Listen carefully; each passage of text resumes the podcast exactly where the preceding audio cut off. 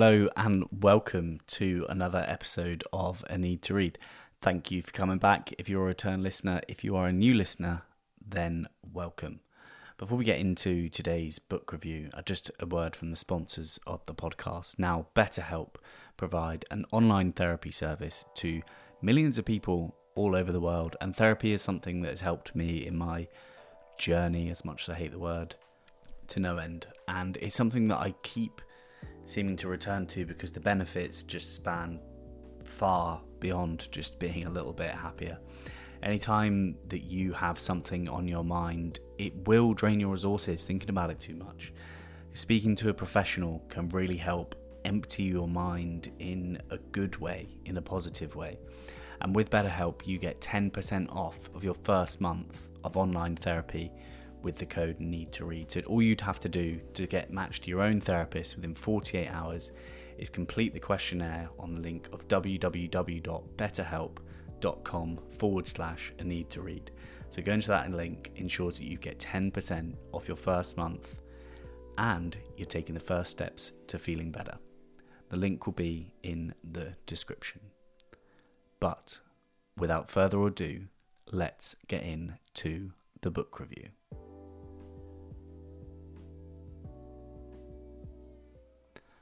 So, in today's episode, we're going to be talking about Steven Bartlett's book, Happy Sexy Millionaire. Now, we probably all want to be happy, sexy millionaires, and maybe we want to be that for the wrong reason. Who actually knows?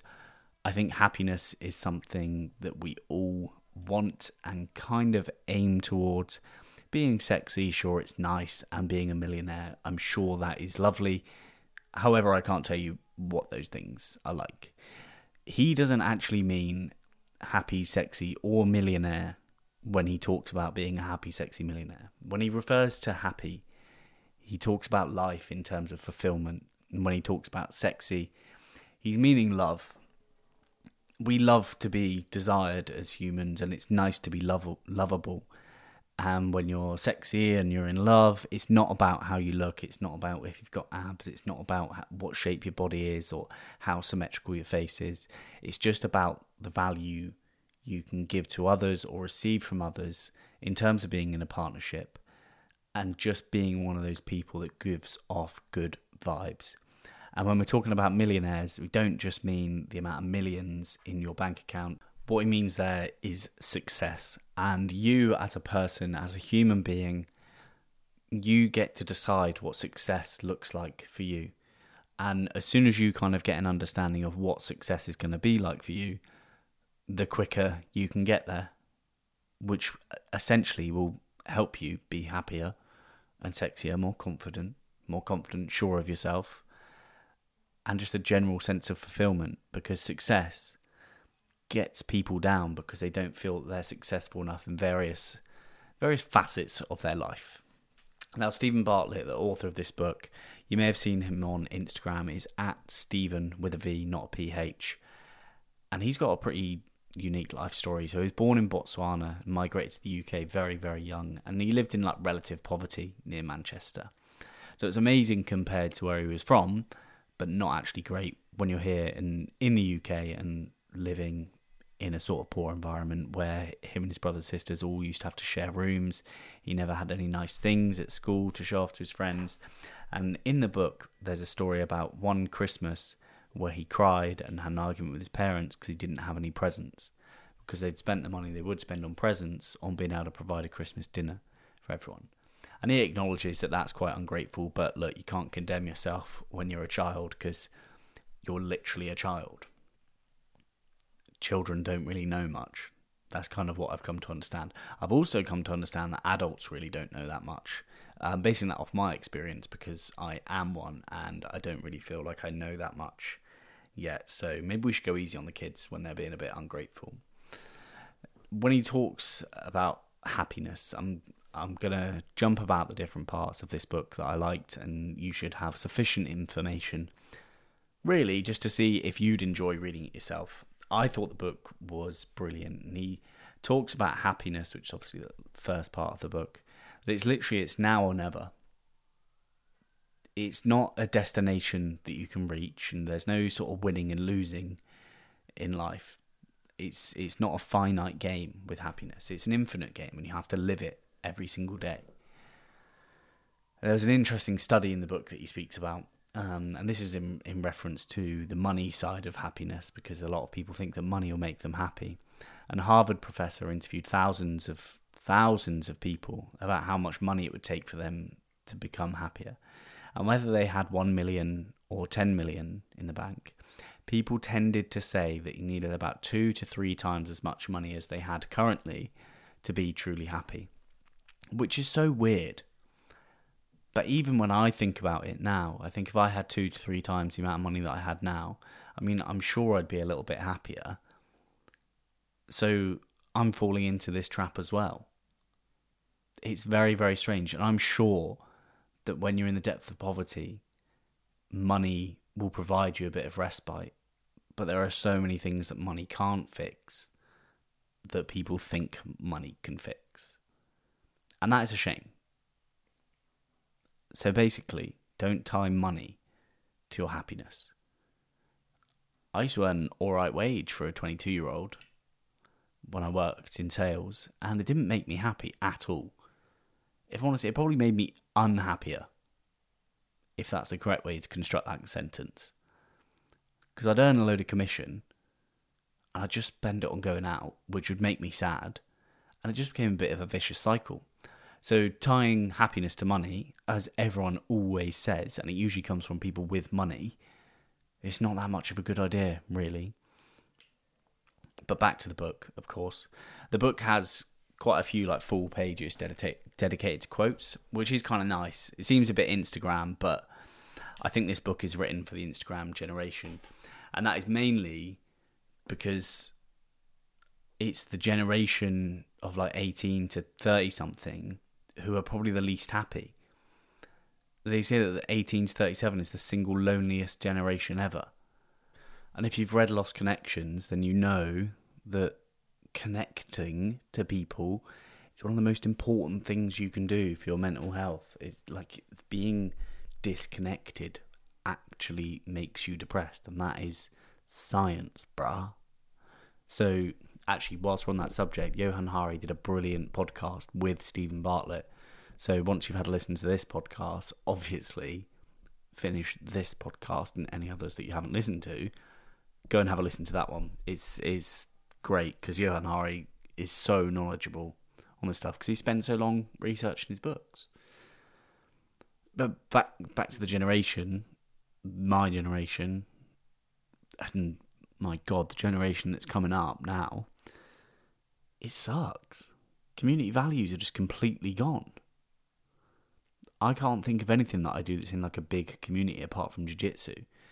And the jiu-jitsu community and people that do jiu-jitsu is so important in my life. Like I absolutely love it. I was speaking to my flatmate the other day and he was like, "Do you think you've made sacrifices to do jiu-jitsu?" I was like, "Yeah, definitely because because I do love it that much and the community vibe that you get in jiu-jitsu is unlike anywhere else." I've definitely sacrificed maybe going out or when I was living in Bali, like I'd made choices of my life around jiu-jitsu. I made the choice to move to Bali pretty much because of jiu-jitsu and if there wasn't that community element to it, maybe I wouldn't do that. It's nice to be able to connect with people when you've got a single sort of joint goal of everyone just getting a little bit better at something. Now, back to my generation, social media, and stuff like that. In the book, he is essentially just trying to put the world to rights. And he talks about social media and the generation that are watching Kylie Jenner, Kim Kardashian, they're all sort of watching them growing up, and he acknowledges things like Facetune, that app that came out a while ago, that just allowed anyone to make themselves slimmer. The guy that created that app says he feels like he's won the lottery and feels guilty about it because he's obviously contributing to the declining mental health of the world. Because people aren't happy with how they look because they're looking at someone like Kylie Jenner, who obviously, I don't need to tell you this, but edits her photos like fuck people compare themselves to her, who she looked nothing like she does now when she was younger. And I'm not shitting on her for any reason. Like she's done amazing things. She's literally a billionaire, and she's in her early twenties. She's done incredible things. But the people following her, it's probably not good for your mental health. I, I personally don't follow any of the Kardashians.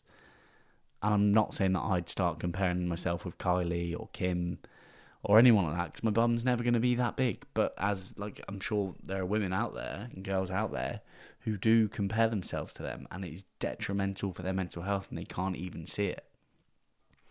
And just in general on Instagram, people are so inauthentic, and I try my hardest to be as authentic as possible and show up most days, but it's difficult.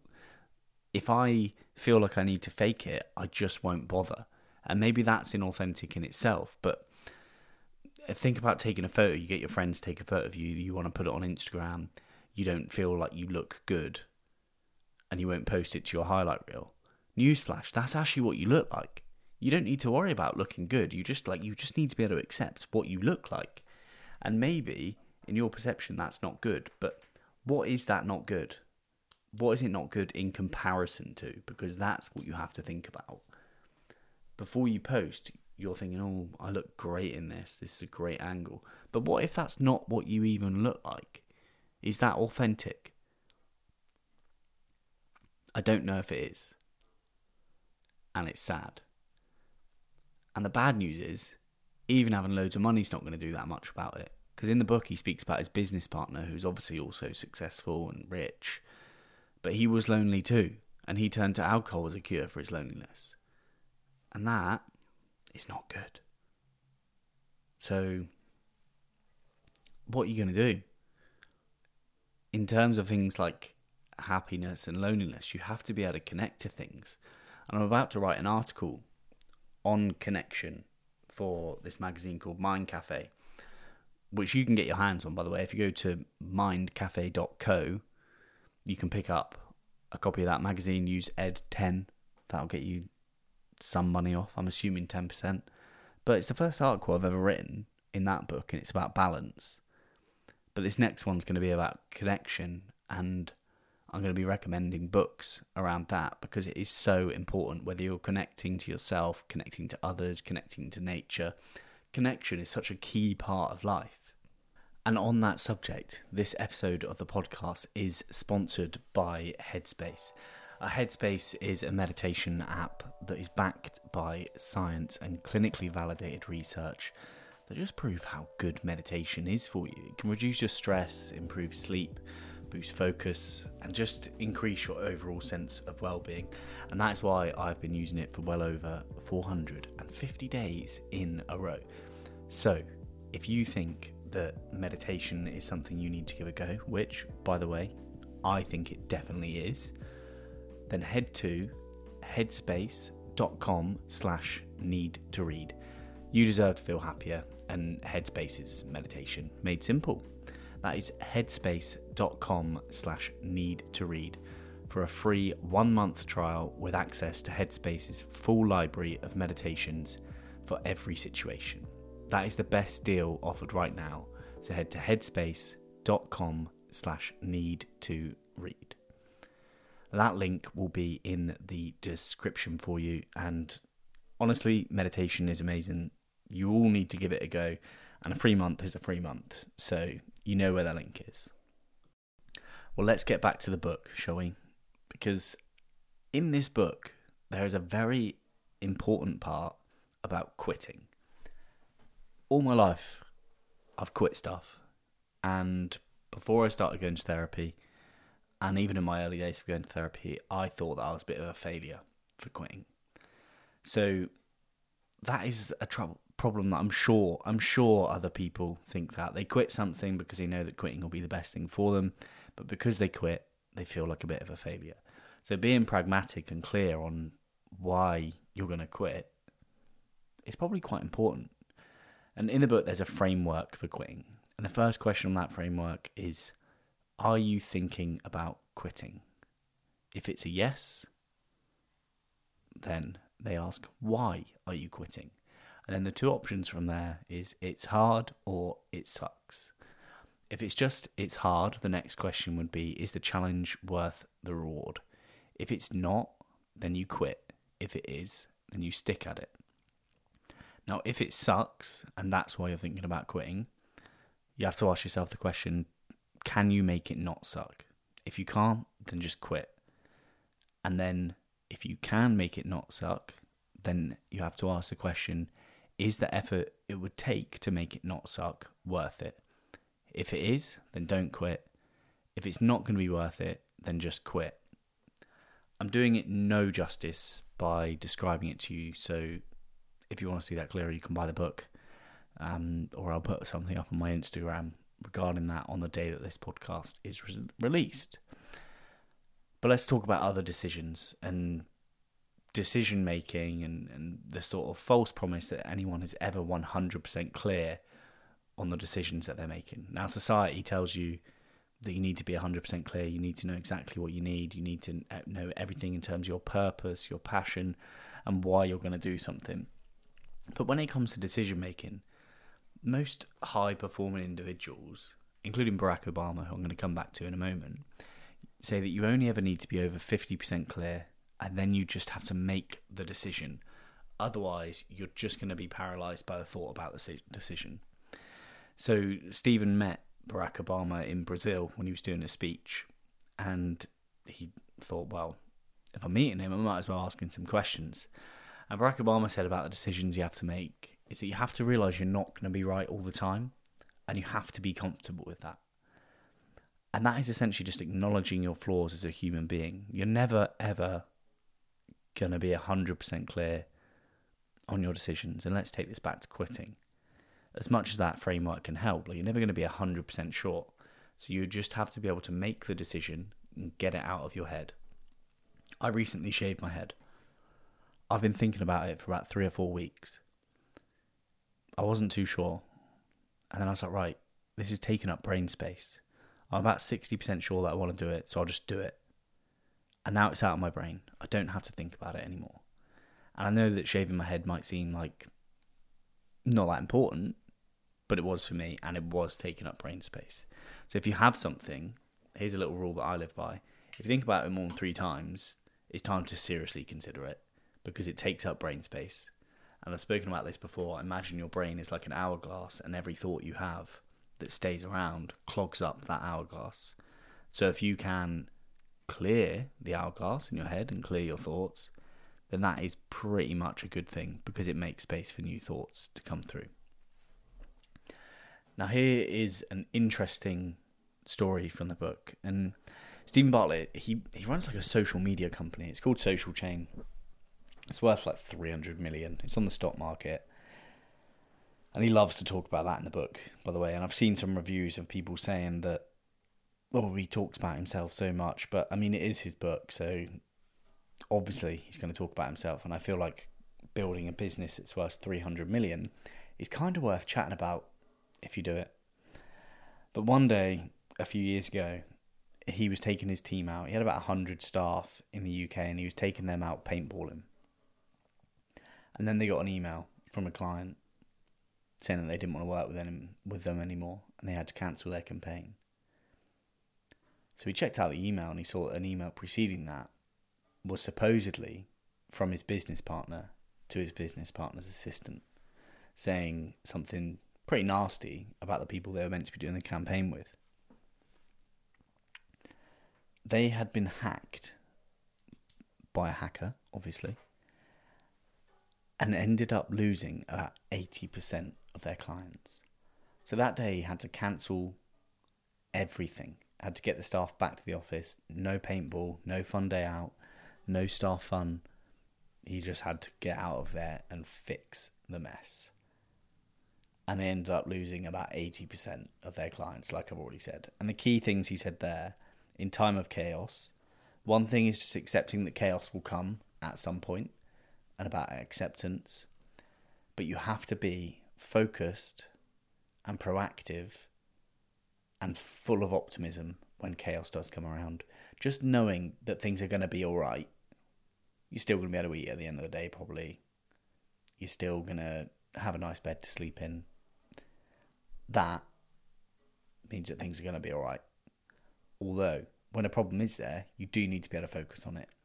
And when there is a problem, you don't just wait until it's too late and wait for it to get worse, get worse, get worse. You have to be proactive about fixing it and it's a really interesting story, and I've done it no justice, of course, by just talking about it, but it was a nice part of the book because chaos is something that we're all going to run to, run into at some point. So it's just nice to see how these people deal with it. Another really interesting part of the book is about consistency. And he says that being consistent for a very long time should be the title of every self help book. And I'm coming to realize that as well. There are a lot of self help books that just say be consistent, do it for ages, good stuff will come to you. And there's only so many times that you can read that message until you start to believe it, until you start to like implement it into your own life. So, like, I've meditated for 450 something days in a row. I've now done yoga. At the time of this podcast is released, I'll have done it every day for 31 days. I've written every day for over two months. All of these things seem a little bit meaningless right now, but in a year's time, who knows what that's going to be? Maybe I've got a book that sold thousands of copies. Maybe I can cross my legs. Maybe I'll be flexible. Maybe it will help my jiu jitsu game. But right now, I'm doing stuff that is showing no sign of improvement. But I'm just trusting in the process that things are going to get better because I'm going to be consistent. And he relates this to compound interest, which is something I spoke about in the episode on psychology of money. And this seems to just be a concept that rich people know and, and poor people don't. Is about compound interest when you put money into a bank if you were to put money into a like a high interest account, let's say it was at fifteen percent interest, which people think, oh my god, that's so high. Lloyd's are only offering me one percent, or my Sainsbury's Bank are only offering me one percent. There are these accounts out there. They're just a bit higher risk. And I'm not a financial advisor, but these higher risk accounts, sure, the economy could crash, but history kind of tells you that it does correct itself after one or two years all you have to do is just not panic and not sell. That's that's the main thing. But take an example now, if you put 20 grand into an account today with 30 years of 15% interest, it'll be over a million. It will actually be at a million after 29 years. And there are accounts out there that do this. But you have to do your research yourself and be willing to take the risk. But as they say, fortune favours the bold, right? What else are you going to do? Spend it on Deliveroo? Yes. Compound interest. It works with money and it works with yourself. Put small amounts of time into yourself, meditating, yoga, reading, doing stuff for your fitness, eating well. It will pay dividends in the long run. Now, another part that was quite interesting in the book when he talks about willpower. I've spoken about this before, but willpower, you have to work with it, and it's not something that you are given. It's not something you're born with. It's essentially something that you develop yourself. So he tells a story of his assistant who told him every Monday she would start on her gym routine, and it never happened because she believed she didn't have willpower and he kept saying, "Look, I don't have willpower. It's not. There's no difference between me and you. I just do stuff." I don't know how helpful that is when you say, "Oh yeah, I just do it." Or just do it. I don't necessarily have willpower because I know that when you're in that frame of mind, thinking that you haven't got willpower, it's not a positive frame of mind. So positive influences aren't probably going to get through.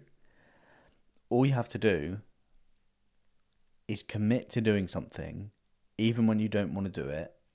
And every time you make a decision to do the behavior that you've committed to, you're developing your willpower. You're proving to yourself that you can get up and do things. And I'm pretty sure it's Siobhan who has this thing where she goes three, two, one, and then just gets up and does something. If you just count down in your head, three, two, one, done. Get up. Give that a go and see how you get on. Because if you keep telling yourself that you haven't got the willpower, then you're not going to have the willpower. That's kind of the way things work. There are a few other things in the book that are really interesting, one of which was skill stacking. And he says you never have to be the best in your industry at one particular thing. If you want to be the best, then you have to be at a good level at lots of things. So you don't need to be 100%.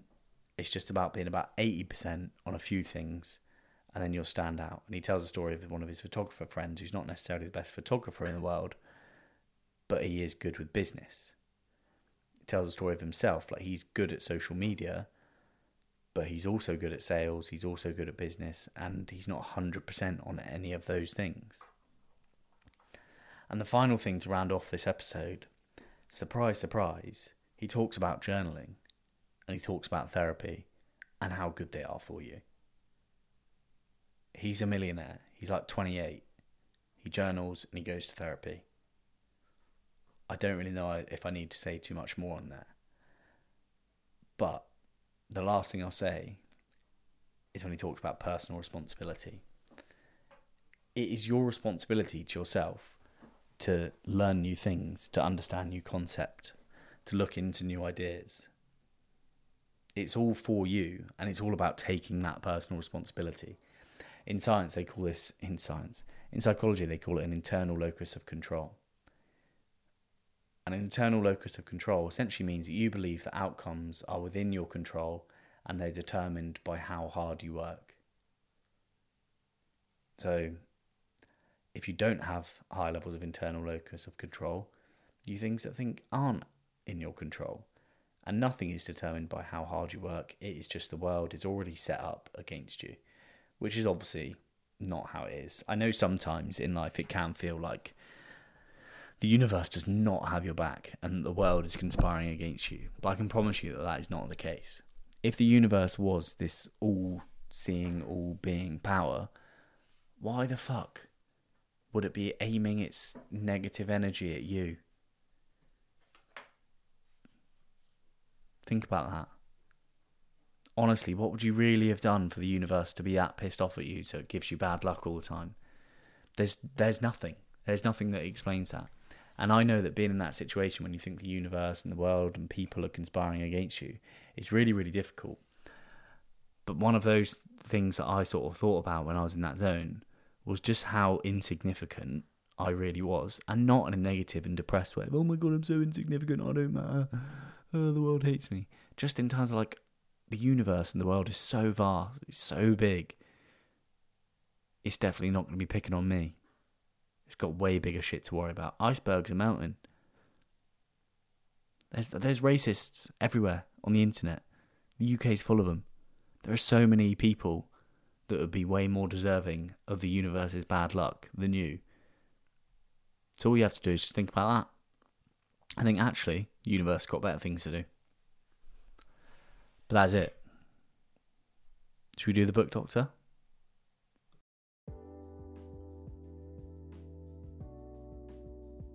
Hi Ed, um, could you please recommend me a book that explores, you know, managing your emotional response to others' actions?